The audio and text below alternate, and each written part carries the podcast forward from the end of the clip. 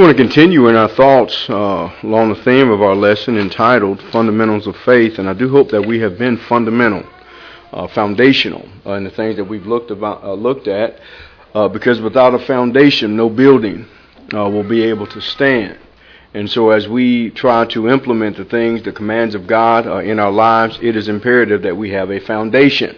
And so, I especially have appreciated the theme and the allowance of you in me being able to expound upon the things that I believe to be important uh, in in light of this. I I tell you, I must uh, reiterate the sentiment of Brother Cody. Uh, enjoyed him. I have just enjoyed myself uh, with all of you. Uh, I appreciate you letting myself and my wife uh, come into your life, and I appreciate you allowing us to be ourselves and not have to uh, put up a front. Now, of course, we don't want to be phony, uh, but sometimes we have to be limited in how we present ourselves because of people's limitation in how they present themselves. Uh, but you have not been that way, and so I appreciate the senses of humor. Uh, but more importantly, the serious conversations that we've had regarding the will and the Word of God. Uh, and so, uh, my, our sentiments exactly uh, ex- as well. Rather, we'll have more to say about that tomorrow. Um, want to talk this morning again uh, about a lesson that I believe is foundational, uh, something that is important for us to, to realize, and that is, of course, Christ-centered uh, Christianity. Now, this is a part of a series actually that I had done, uh, but I've decided not to do uh, the self centered Christianity. I, I think we've kind of explored a lot of things that we'll say about that, but as you look at this lesson, as we examine this lesson, just think of self centered Christianity and the opposite of the things that we'll be able to talk about uh, uh, this morning. I wanted to concentrate on what's right uh, in this particular lesson and not necessarily what's wrong. And so, Christ centered Christianity is going to be the opposite of what we see here regarding self centered Christianity. Now, as we look at uh, Christ centered Christianity, there are three areas I want us to concentrate on. Uh, the Christ centered identity that we must have and possess if we're going to practice Christ centered Christianity.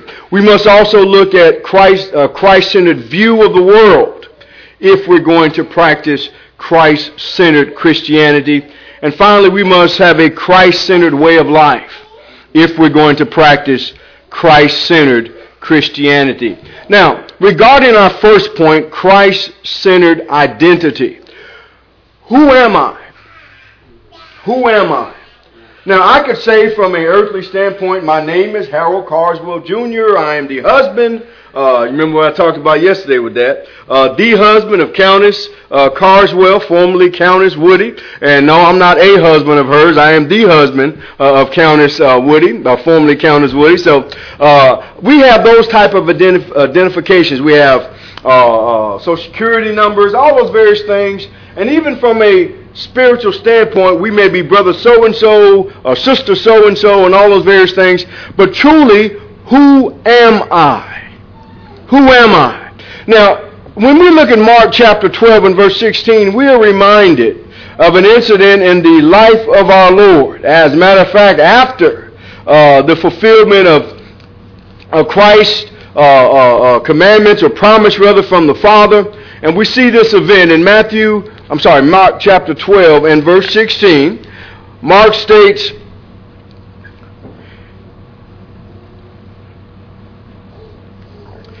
And they brought it, and he said unto him, Whose is this image and superscription? Now, this is Jesus Christ. Of course, we find the parallel in Matthew chapter 22 when he is confronting the Jewish sects the Jewish denominations, of course, these are the Herodians here, who have adopted a, a Greek culture as far as their way of life, but yet they still profess to be Jews. Uh, they were the cultural Jews of the day, the societal Jews of the day, those who had conformed uh, to what Greek culture presented. And of course, they would bring a coin to Jesus, and the, the idea was about uh, uh should they pay taxes? And, and of course, they're trying to test Jesus and tempt him. And Jesus Christ says this about, about their hypocrisy. Whose is this image and superscription? And they said unto him, Caesar's. And Jesus answered and said, Render to Caesar therefore the things that are Caesar's, and to God the things that are God. Now, what inscription do we wear upon us each and every day? Now, they were trying to tempt Jesus and test him, but Jesus Christ would give a point. Now, don't use this coin with this inscription and then try to be inconsistent and a hypocrite in doing so. So now, who am I? Whose inscription is upon me? Well, I do hope that we all realize it has to be Jesus if we're Christians. We must put on a new identity. We have to change. We talked about being born again yesterday. We are now not those old creatures. That old man is dead. We have put on a new identity. Now that identity has certain identifiers. Notice in Colossians chapter 3, verses 10 and 11.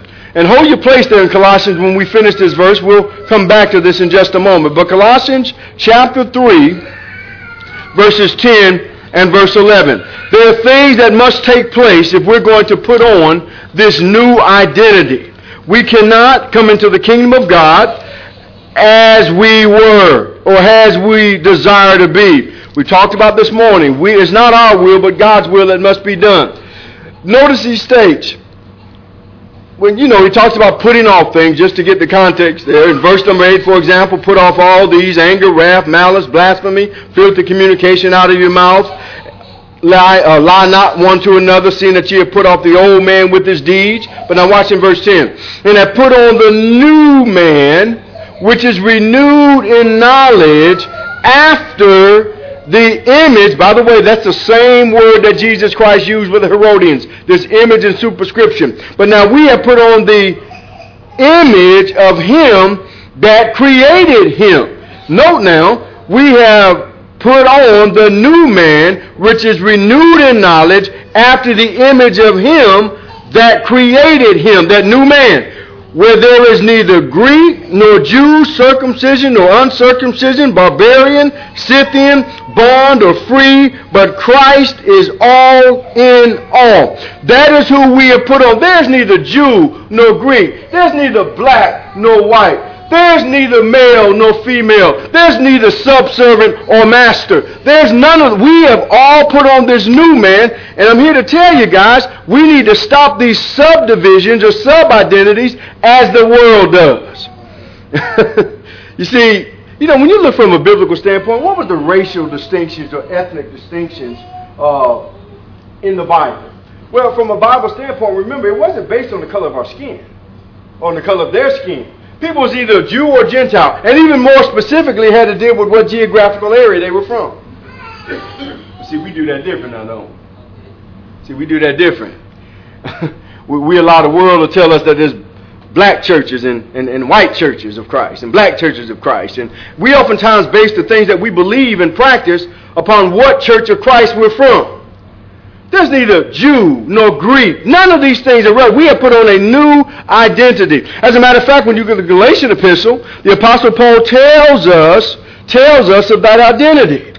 We talked about these verses uh, yesterday, as a matter of fact. And then notice that Paul would tell the Galatians, this, this church that was trying to implement things that God has not commanded. In Galatians 3, verses 27 and 28, Paul says, For as many of you as have been baptized into Christ have put on Christ. And he, really, he reiterates rather what we find uh, in the previous verses. There is neither Jew nor Greek, there is neither bond nor free, there is neither male nor female, for ye are all one in Christ Jesus. And if you be Christ, then ye Abraham seed and heirs according to the promise. So we have a new identity that we put on. We don't think like that old man does. We don't act like that old man does. We don't we don't live like that old man does. We have put on the image of Christ and we're to act accordingly. That's Christ-centered Christianity. There must first be the death of our identity. We have to die. Look at Romans chapter 6. Now, oftentimes when we go to Romans chapter 6, we are referring to the essentiality of baptism because of what the world and the religious world has implemented and said about the unnecessity of baptism. In other words, the world says baptism is not essential. So when we find places in the Bible that speak of baptism, we often approach those verses within that context. In other words, we are proving to others how essential baptism is as far as the act of baptism is concerned. And I'm not telling you there's no validity to that. But as Christians, we must be able to apply that when needed, but still retain the original context, understanding, and meaning of those passages. For example, Romans 6 is not speaking of the essentiality as far as the act of baptism, because guess what? I believe New Testament Christians understood the necessity of baptism. I don't believe that was an issue with them. And so we see in Romans 6 now, what is Paul talking about? Yes, he's talking about the necessity of baptism, but is it as far as the act of baptism is concerned, or what baptism ought to mean to us as being necessary for an understanding? Now notice what he says in verse 1. What should we say then? Should we continue in sin that grace may abound? Now here's our context right then. God forbid. God forbid. How shall we that are dead to sin live any longer then? So why is baptism necessary? To die to sin. It's necessary to that. Every single act of obedience we find required by the gospel is necessary to becoming a child of God. I present to you, I think repentance is the most difficult. Now, that's just my estimation. Okay? Know ye not that so many of us, as were baptized into Jesus Christ, were baptized into his death? Therefore, we are buried with him by baptism into death, that like as Christ was raised up from the dead by the glory of the Father, even so we also should walk in newness of life. You see, we're crucified with Jesus in baptism. We're buried with Jesus in baptism. And we're raised to walk in newness of life. That old man has been crucified. That old man has been put to death. In other words, I am now a new creature in Christ, as we looked at yesterday. Those old things, those old ways, that old man, those old habits are put away from us. They're gone. And brethren, we got to be careful about boasting in those old ways as well. You know, Paul related uh, his past. But have you ever noticed that Paul was relating his past to show who he is now, or presently? He wasn't boasting in those things. Hey, we all can be guilty. I'm going to raise my hand sometimes. I always like to tell people now, you know, back in the day, I ain't play. And my wife would tell you, no, no, Harold didn't play. No, he was pretty known as one of those guys, you know. But when I'm relating that, should I be relating to, yeah, I don't play now either? Or, you know, I used to be like that then, but the meekness and gentleness of Jesus Christ is what I try to represent and, and, and, display now. Uh, like, like Paul did. You know, Paul didn't play either, by the way. I don't know if y'all knew that. but Paul would take anything for his brethren, for his Lord, after he was converted to Christ. So we have to be careful about that. Old man is put away. So what is the what is the, the, the, the point of Romans 6? Well, the point of Romans 6 goes back to verse number uh, 7 as well. For he that is dead is freed from sin. Now, if we be dead with Jesus Christ or Christ, we believe that we shall also live with him, knowing that Christ, being raised from the dead, died no more, death hath no dominion over him. For in that he died, he died unto sin once. But that he liveth, he liveth unto God. Likewise, here it is, reckon ye also yourselves to be deed indeed to sin, or dead rather indeed to sin, but alive unto God through Jesus Christ our Lord. In other words, you don't live in sin because you have been baptized into Christ, because you have died with Christ, you've been buried with Christ, and you've been raised to walk in newness of life. That's the point of Romans 6. You don't sin that grace may abound. You see, we've died to sin. Notice what Paul says in Colossians chapter 3, turning back to the Colossian epistle. Told you to hold your place there. See, it's no longer us. We have a new identity now. In Colossians 3 and verse number 1, again, note the words of this beloved apostle, our brother Paul. If ye then be risen with Christ. Now, it all rests on the if here if you have been risen with Christ, well, how do I know that? Well, look at chapter 2 and verse number 11. In whom also ye are circumcised with the circumcision made without hands, and putting off the body of the sins of the flesh by the circumcision of Christ. Now watch this, watch this. Buried with him in baptism, wherein also ye are risen with him through the faith of the operation of God who hath raised him from the dead. Now, if you have done that, if you have believed that, that goes back to verse 1. If then ye be risen with Christ, Christ, having done those things, seek those things which are above, where Christ sits at the right hand of God. Set your affection on things above, not on things on the earth. For ye are dead. You talking about me? Yeah, you. You're dead.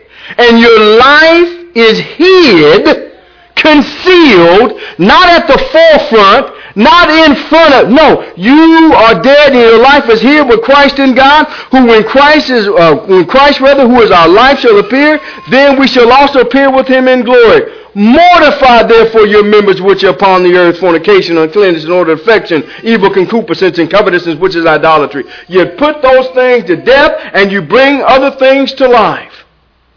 We have a new identity now. We are no longer ourselves. We are His. We belong to Him. Our life is His. It's not about us. It's about Him. Everything we do is about Him. Everything we say is about Him. Everything we think is about Him. We must first put ourselves to death. You know, when we look at Luke 23 and verse 38 and John 19 and verse 21, we see that Jesus tells us this. You know, again, it's no longer this identity that we it's it's him. It's all about him. You see, our new identity is evident by our new way of thinking. Do you know the things that we do begin here in the heart? The things that we say begin here in the heart. The righteousness we do begins here in the heart, and the sin that we do begins here in the heart. In other words, we have to have a new way of thinking. See, you can't become a new creature in Christ without having a new way of thinking. And even if you do things differently, and you are saying, well, you know, I really don't change. I'm just doing this for God knows that. Now we may not know, but God knows. So whatever we do, it is it begins here by how we think. Of course, Paul says in Romans 12 in verse number 1 and 2, I beseech you therefore by the mercies of God, I plead with you by the mercies of God that you present your bodies a living sacrifice. In other words, even my body is now an offering to the Lord as a living sacrifice and be not conformed to this world, but be ye transformed how? Well, by the modification of my actions. By the adjusting and adaptation of the things that I used to do. I'll just kind of tweak it a little bit. No. Uh-uh. Uh-uh. By the renewing of your mind. That's how you that's how you change. See, that's how you change.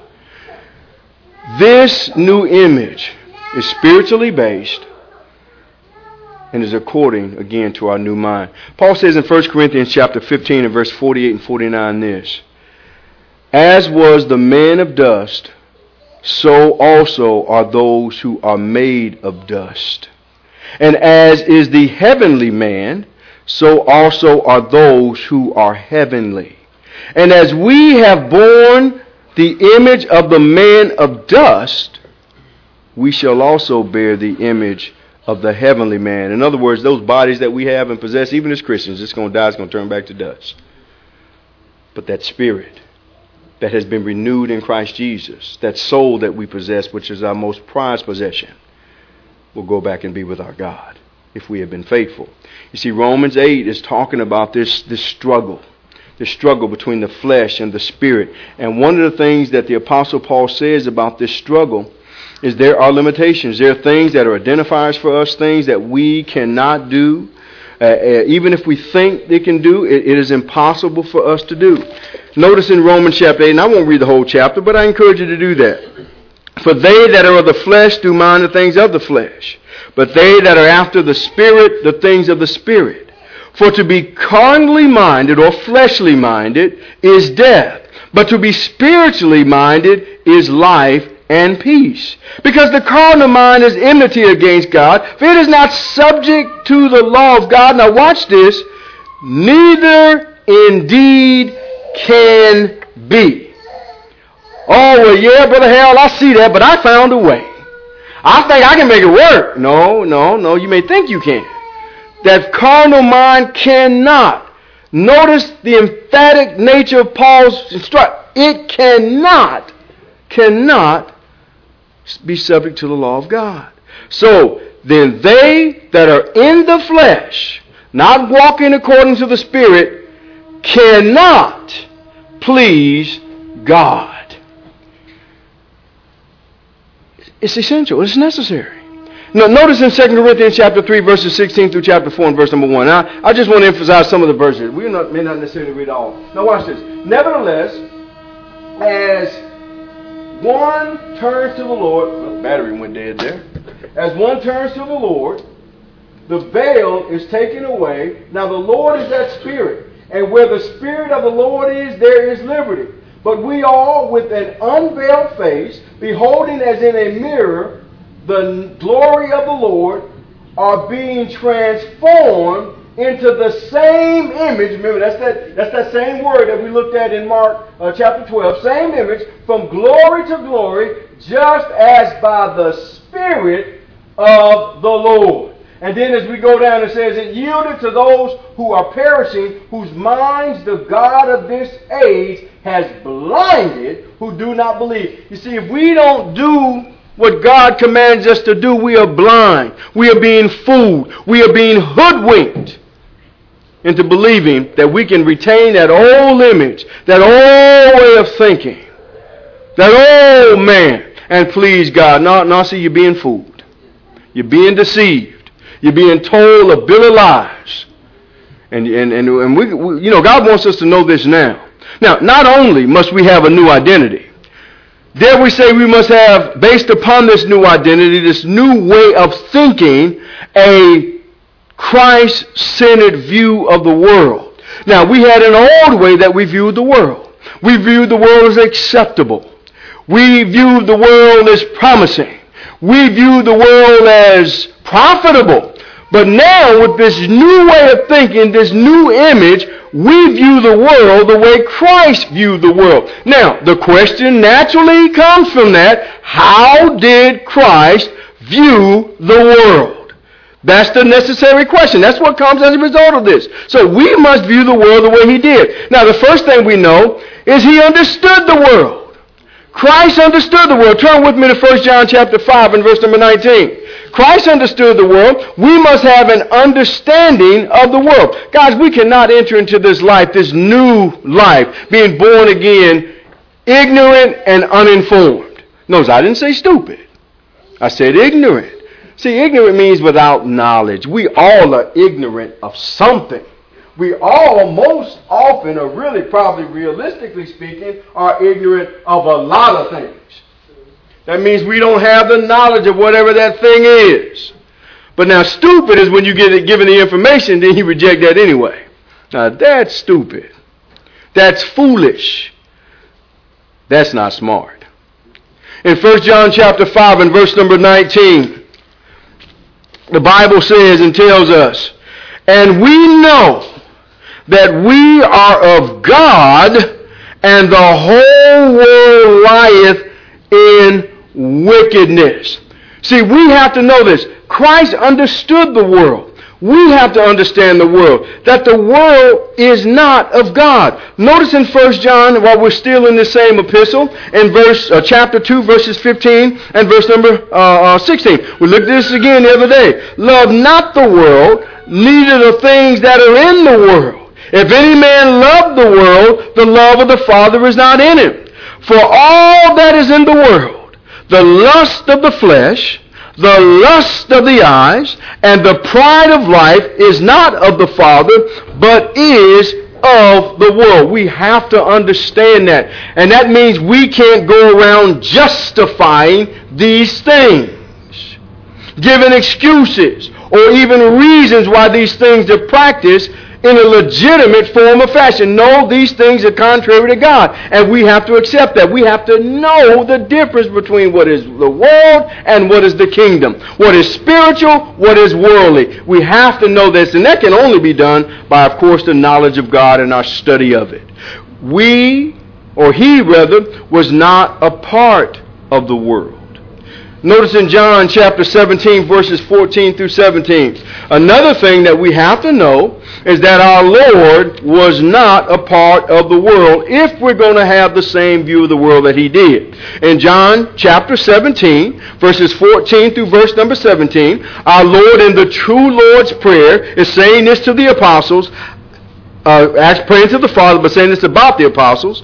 I have given them thy word, and the world hath hated them because they are not of the world, even as I am not of the world. I pray not that thou should take them out of the world, but thou shouldest keep them from the evil. They are not of the world, even as I am not of the world. Uh, sanctify them. Set them apart from what? From the world. Now watch this. Through thy truth, thy word is truth. How are we separated from the world? It's by the word. That which sanctifies us, sets us apart. That's the idea from the world, is the Word of God. Of course, Christ would say, I have sanctified myself for their sakes. How was he sanctified? By the obedience of Christ to his Father. So, how are we set apart from the world? Well, it's by the Word. Well, I don't have the Word. Well, you're not set apart from the world. The minute we start denying the Word and doing what we want to do, we don't care to learn the Word, we don't care to live the Word, we don't care to apply the Word, and then we sit in an assembly such as this, all holy and righteous, I'm here to tell you, you're nothing but the world that done came in the door. But please know, God knows. God knows. Now, y'all know we can bring something from the world in here. We could actually, if we open up those doors, bring a car in here. Now, is that car part of this assembly? No. It's a product of the world. We can bring worldly beliefs, world practices, worldly ways of thinking in this. But you know what? We are still of the world. We have to be sanctified by the truth. And notice, the truth. Look at the definite article there. The truth, not our truth. Not my truth, not your truth, but the truth. And the word is truth. What word? God's word. And unless we are sanctified by that, we are a part of this world. We are in this world, whether we want to believe it or not. See, we have to view the world the way Christ did. He wasn't a part of this world. He was in this world, but he was not of this world. You see, we cannot be a friend of it or to it. In James chapter 4 and verse number 4, note what James tells us about this being a friend to the world. A friend to the world. In James chapter 4 and verse number 4, again, we're familiar with the verse. Ye adulterers and adulteresses. Now, note the, the, the power of the language there. Ye adulterers and adulteresses, know ye not that the friendship of the world is enmity with God. Whosoever therefore will be a friend of the world is, is the enemy of God. Well, what's in the world? We've already noted that. Guys, this world system, this world, uh, however you want to think, way of thinking, way of all these various things. And see, there's a difference in the world like we said in the kingdom. We can know which one is which. Okay? So now, if we're a friend to the world, we've adopted the world's ways, the world's way of thinking, uh, the world's practices, whatever the case, when we do those things, we are an enemy of God. Now, understand, James, I believe this is a general epistle, and James is talking to Christians. But see, I thought we stopped being an enemy of God when we were reconciled to God by Jesus Christ, Paul says in Romans chapter 5. Well, that may be true, but James is saying here, well, if you're a friend of the world, please know that you're an enemy of God. Well, I thought I was made uh, a friend of God through Jesus Christ. Well, obviously, James is talking about those who perhaps have discounted that. See, the world seems so appealing, doesn't it? Oh, it's so appealing. But who's it appealing to? What is it appealing to? Well, it's appealing to the flesh. That's why we have to live in the spirit. We have to live contrary to what the world says. And if we're not careful, we can adopt the practices and ways of thinking and the ideology, the philosophy, all those things that the world presents to us, and we may not even realize it if we're not in the Word. We must accept, accept its action to us. Notice in First uh, James chapter 15 and verse number 18 through 19, a reaction, better stated. We have to accept this reaction to us. How many people here like to be hated? Now, I don't like to be hated. I understand that it's a necessary process if I'm going to follow Jesus, but I don't like it. I don't like to be hated and despised and, and reviled. But if I'm going to serve my Lord, I have to accept that. Okay? Jesus says this. Now I want you to think of what happens when the world hates us. When the world hates us.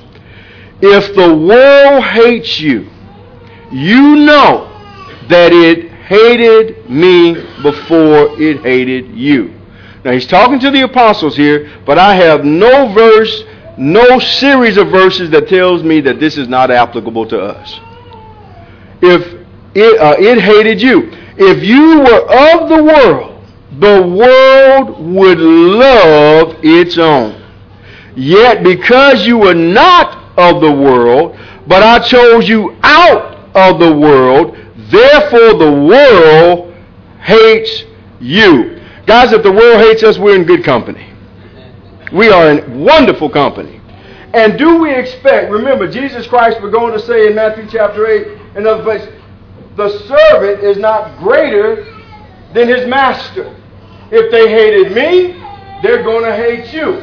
Now, when I look at John 15, what do I need to do? How? Now, he's talking to the apostles. And so, how do I relate that to me? How can I understand that in my context, in my life? Well, I have, based upon the blessings of God, the ability to go and to see what the apostles said, what the apostles did, how the apostles lived, how the apostles obeyed Christ, and I can emulate that, again, beginning with the example of my Lord. They followed in his footsteps. I can go and I can look at these men, and I can see how they were hated by the world, and you know what I need to do? You know what I need to say? Well, they're going to hate me too, because I'm going to do just what they did the way they commanded us to be done, for it to be done.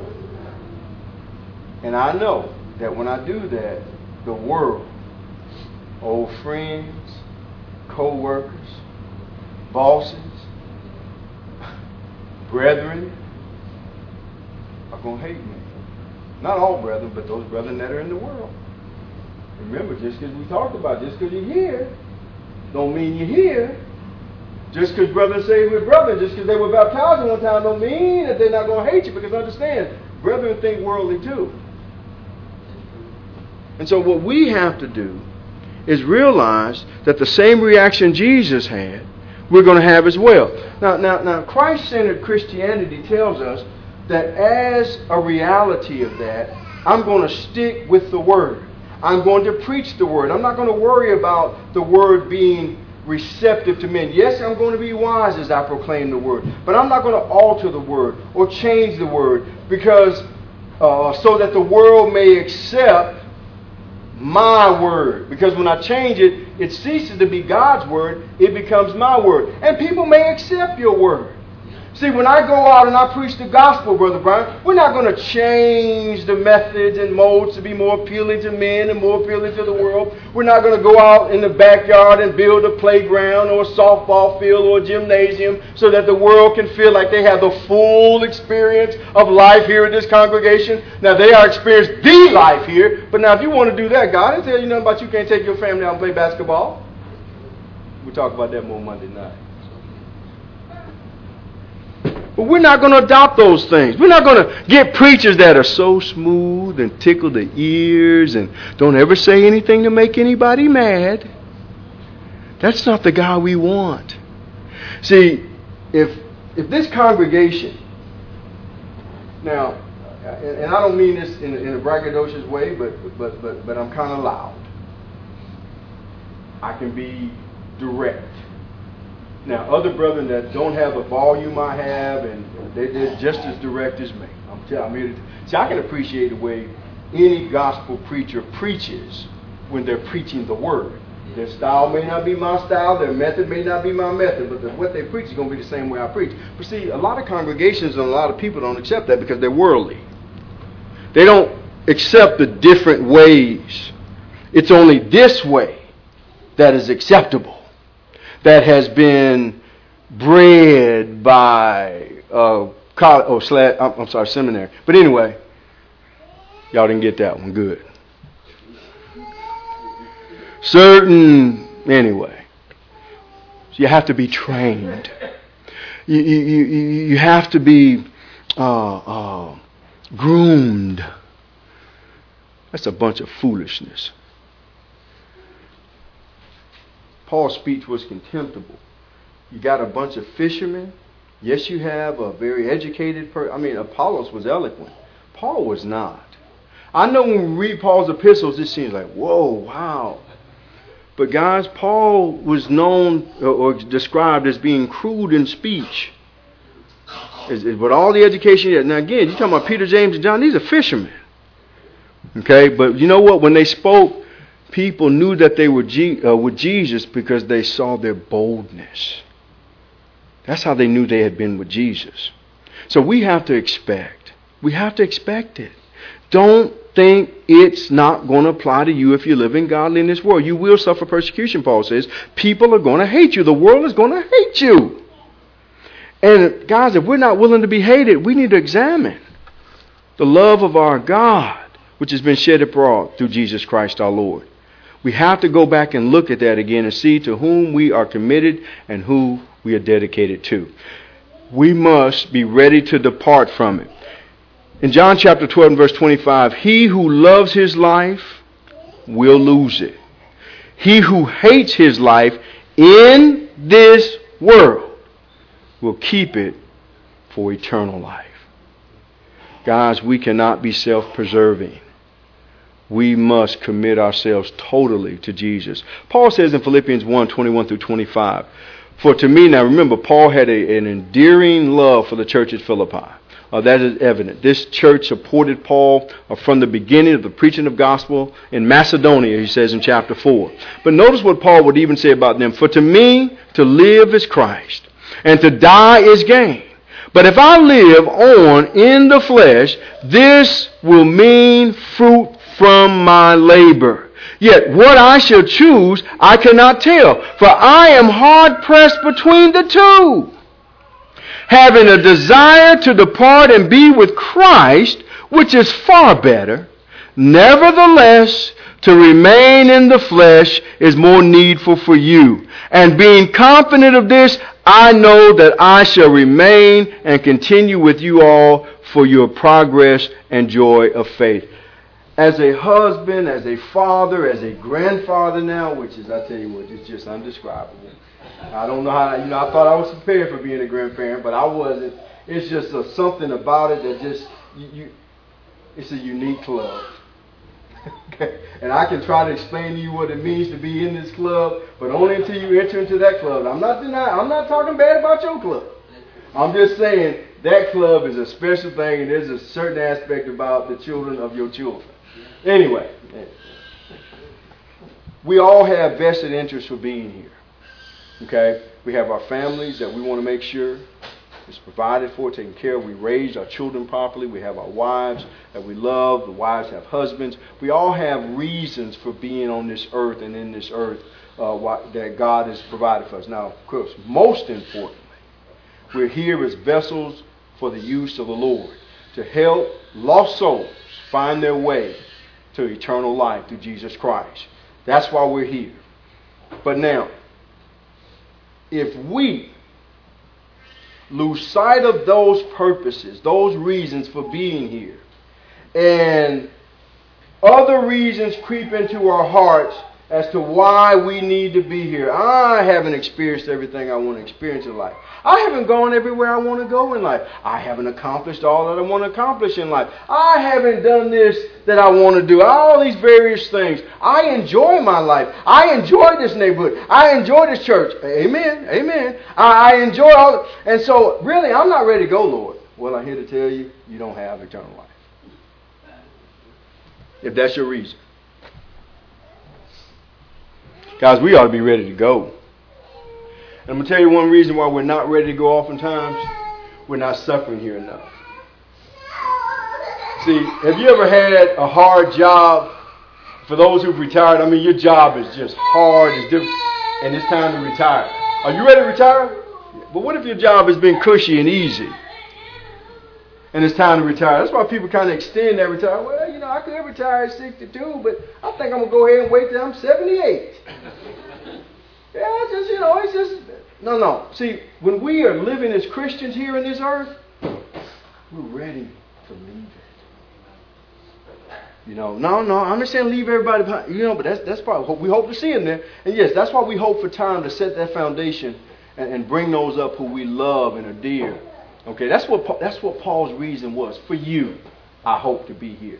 For you, that's why I'm here. That's why God is here. I'm, I'm, I'm caught between the two, but but it's profitable for you. That's why I want to remain here. Now, once we get outside of that, if we want to be here, we're not working enough. We're not following Jesus enough. No.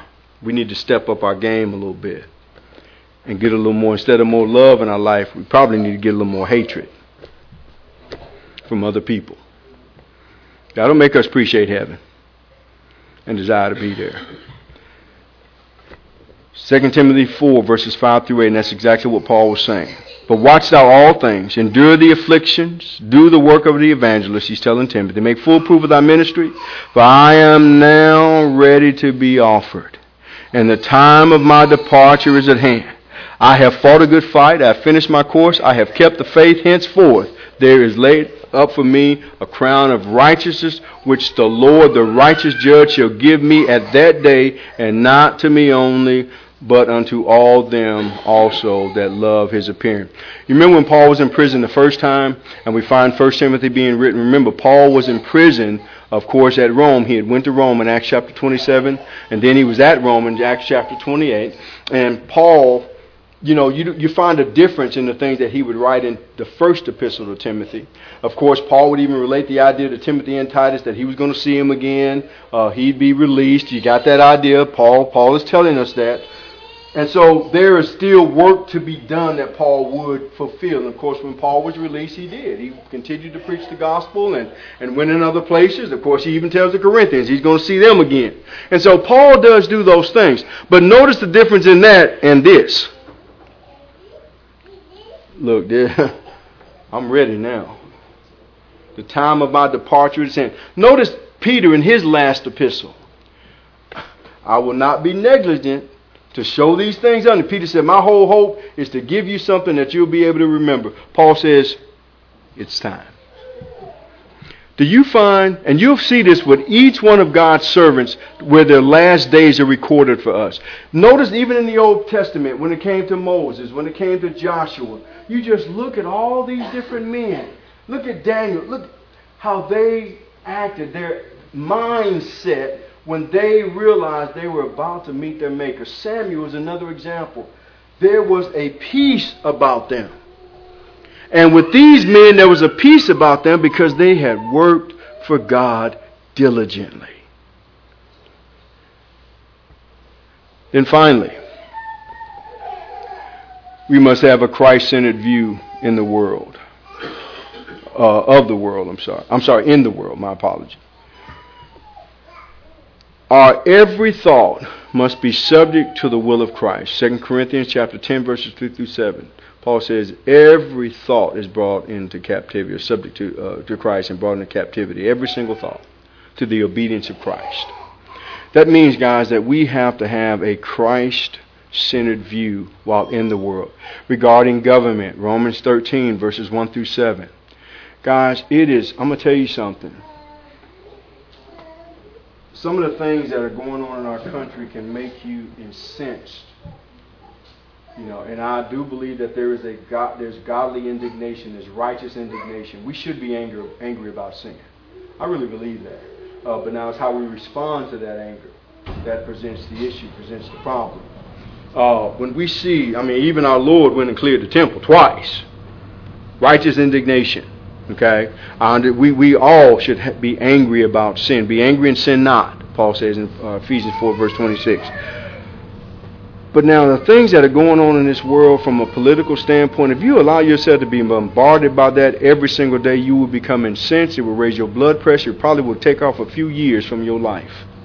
What people are doing to this great and wonderful country that has allowed religious freedom by which the gospel can be propagated.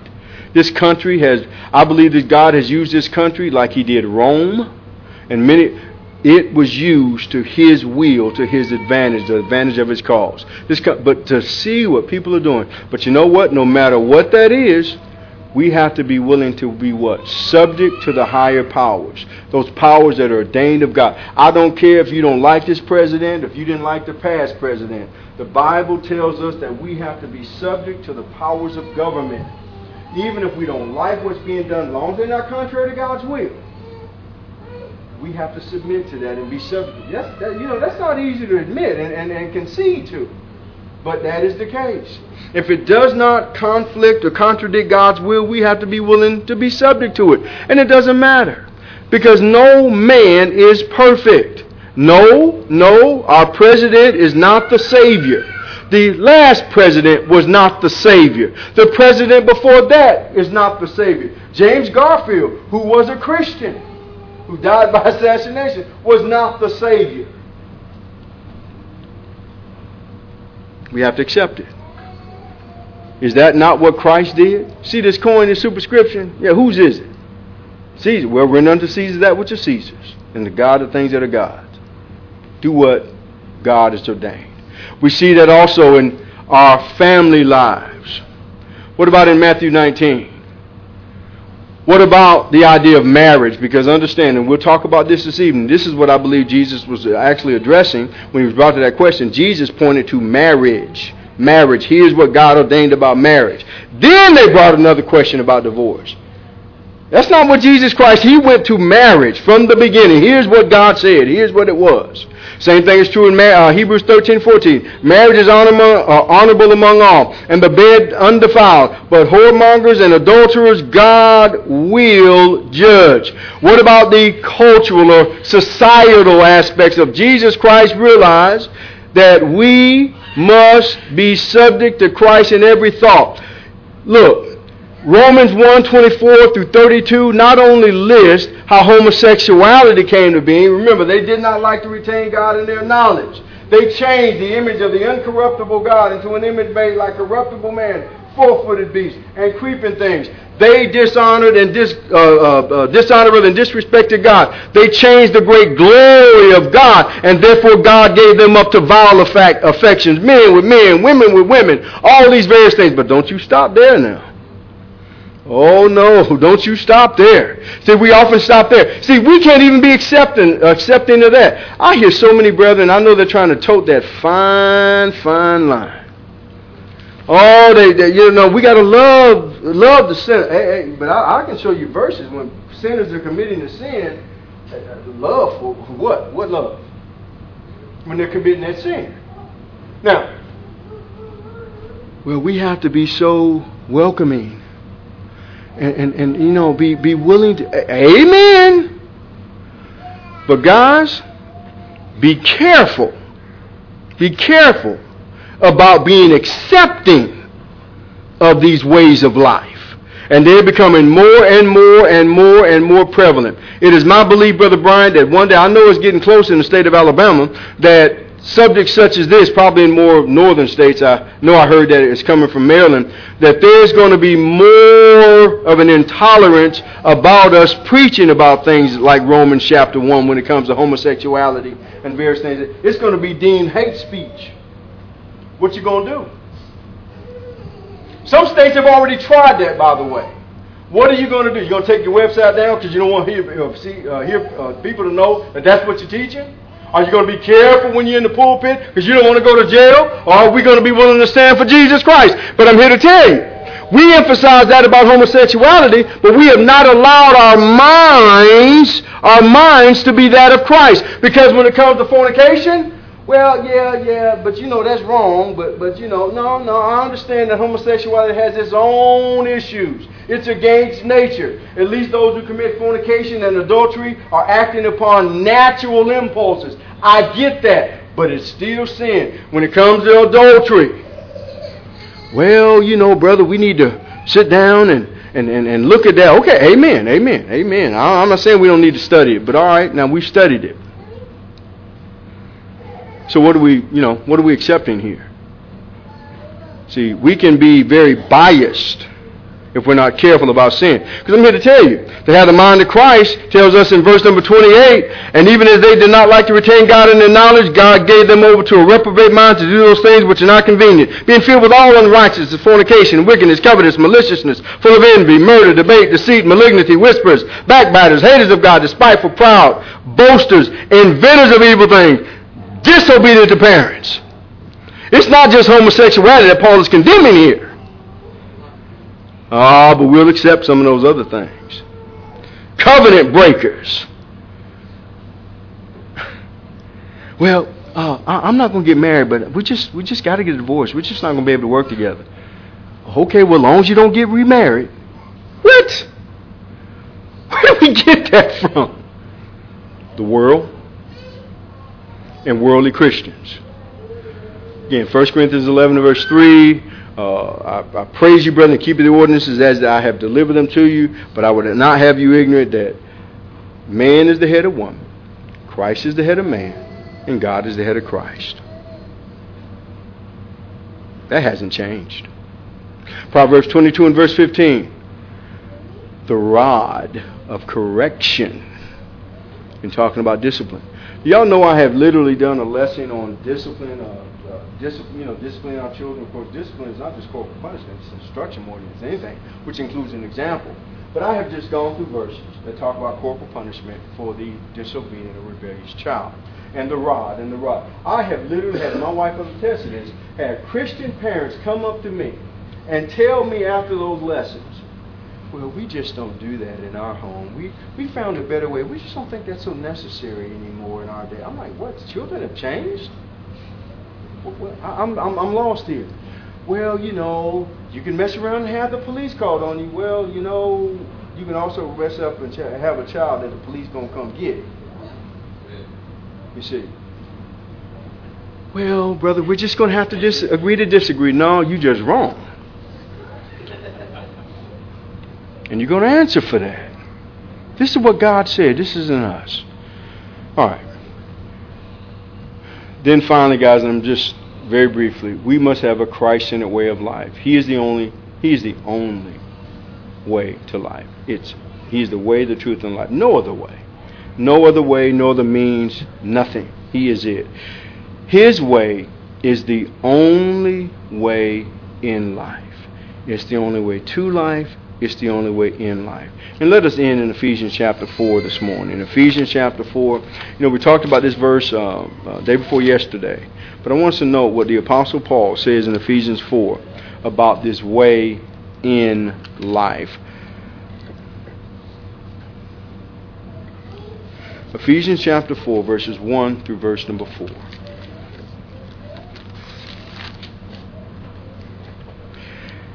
I therefore I'll tell you what, let me start with the verses preceding that. Verse 20. Now unto him that is able to, exceed, uh, to do exceedingly abundantly above all that we ask or think, according to the power that worketh in us.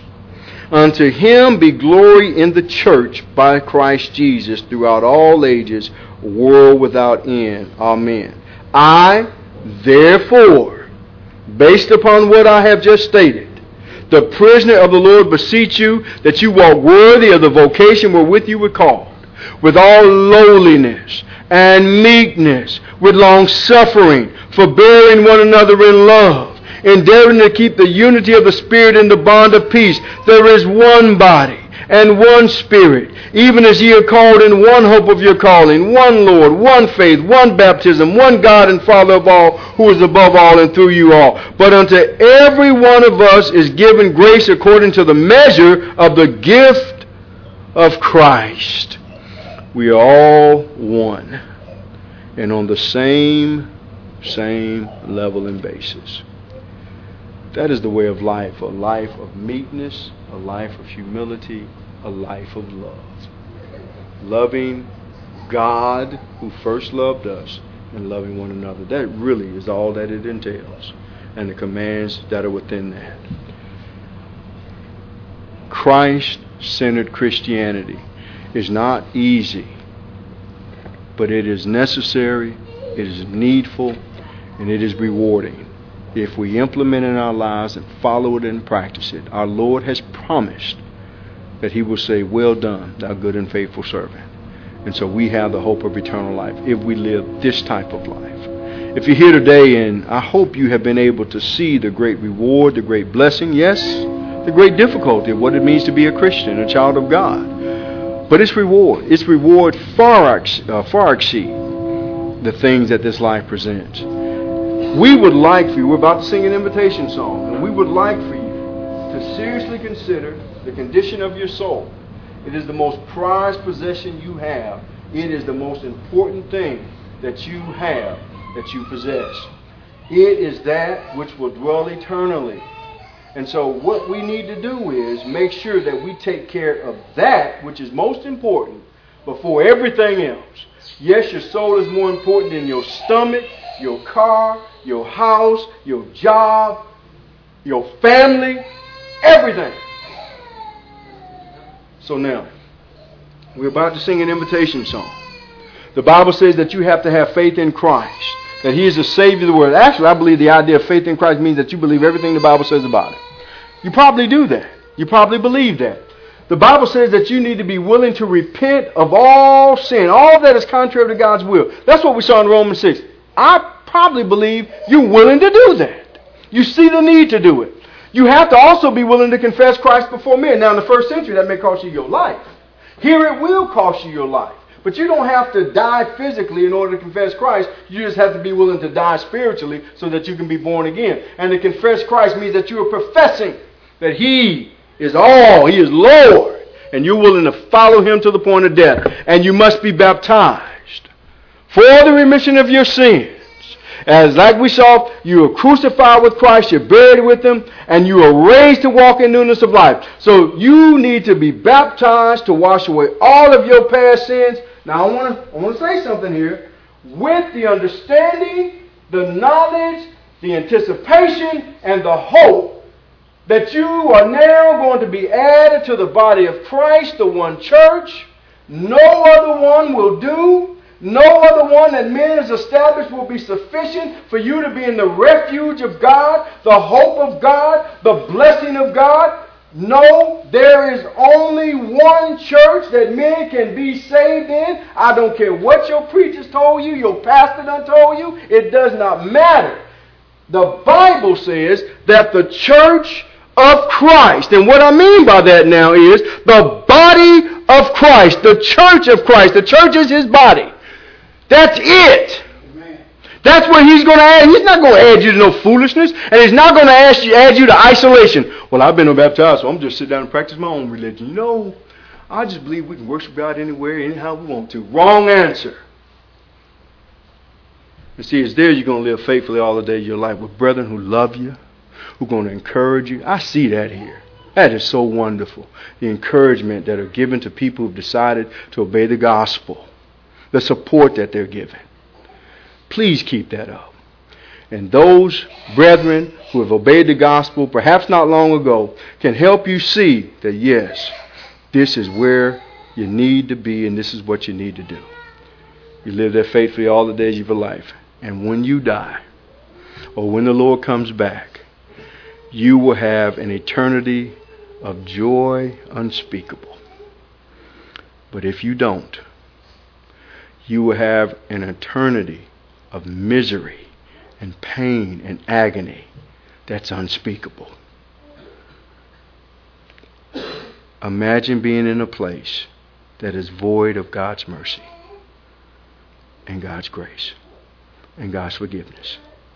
Just imagine being in a place like that. Well, that's where you'll be. Forever. No, it's not going to be a good day coming. Forever. World without end. I just shudder thinking about that. I hope you'll make the right decision today as God has given you opportunity as we stand and as we sing. Psalm 269.